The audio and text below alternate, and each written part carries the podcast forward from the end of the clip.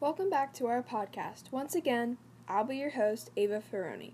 Today we have an exciting topic the boy band we all know and love, One Direction.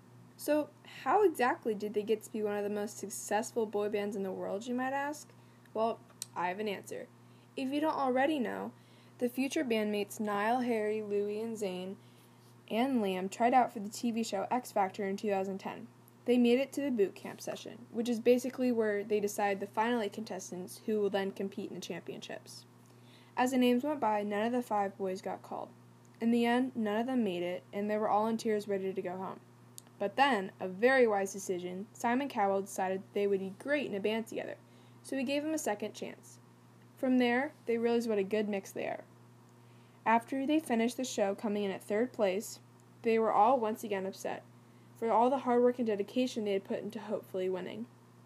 But the emotional roller coaster Simon Cowell loves to play kicked in. He called them back and gave them a $2 million contract, saying they were too good to let go of. The boys then took about a year long break to come up with the band they wanted to be. Meeting many fans along the way, they also started to write music for their first album, Up All Night. One of the hit tracks that took place in this album, What Makes You Beautiful, was released by in September in 2011 and only took 15 minutes to reach number 1 on iTunes. It sold 153,965 copies in its first week alone. After this, many people realized these boys had a lot of success coming for them. In the next five years, One Direction was thriving together. They released five albums, went on many tours around the world, met millions of people, and won many awards including six Billboard Music Awards, seven Brit Awards, seven American Music Awards, and 2018 Choice Awards. Wow, that's a lot of success. Let's take a look and see what a variety of people have to say about One Direction and their road to success. For our first interview, we are going to be questioning Trinity Boyd. Hi.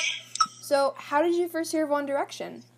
Well, it was probably in 2012 when my mom was playing the radio and their hit song "What Makes You Beautiful" came on. Okay. Do you think they deserved all the success they gained? Oh, totally. They're like five cute little boys who were singing about girls they liked. Totally. What song from them is your favorite and why? Definitely What Makes You Beautiful because it always makes me feel good about myself when I play it. And the controversy question Do you like Harry Styles with long or short hair? Definitely the short hair. It makes him look a lot more mature, and I like it better with his style. If you could decide whether the band would get back together as they are currently, would you say yes or no, and why? Definitely not, because a lot of drama went on when they broke when they when the band broke up. Zayn left and went to his solo career and stopped contacting them. So I don't think their music would ever be the same or their relationship. All right, thank you for having us interview you today, Trinity. My pleasure. Our next interview with Miss Ann Lore on One Direction. So, how did you first hear of One Direction? I first heard of One Direction listening to the radio. And it was a long time ago. I don't remember when, but when they first started, a very, very long time ago. Okay, do you think they deserved all the success they gained?